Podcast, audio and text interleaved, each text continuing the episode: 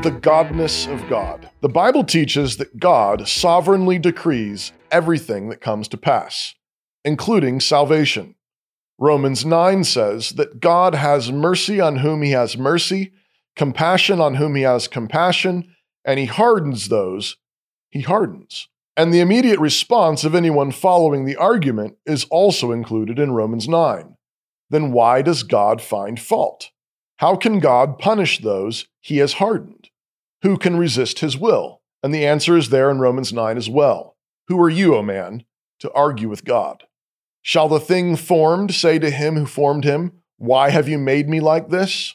God is the potter, and we are the clay and he has the right to make what he wants from the same lump some vessels for honor, some for dishonor. And he does this in order to display his power and wrath and mercy. This is a great stumbling block for many, and Romans 9 acknowledges that as well. Behold, I lay in Zion a stumbling stone and rock of offense, and whoever believes on him shall not be ashamed. Romans 9:33. What is that stumbling stone and rock of offense? It is the sovereignty of God, the godness of God. He is God, and we are not. He is God, and He does whatever He pleases. But you might be tempted to say, does this turn us all into robots, into puppets? And the answer is clearly no. God is sovereign, and He does whatever He pleases, and the call is still there.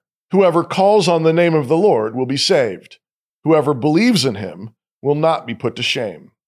It's not like there are some people who really want to be saved, but they can't, since God won't let them.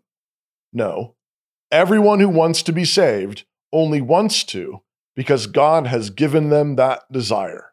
So do not say, There is nothing for me to do. No, do not stumble on this truth that God is God and you are not. Embrace it.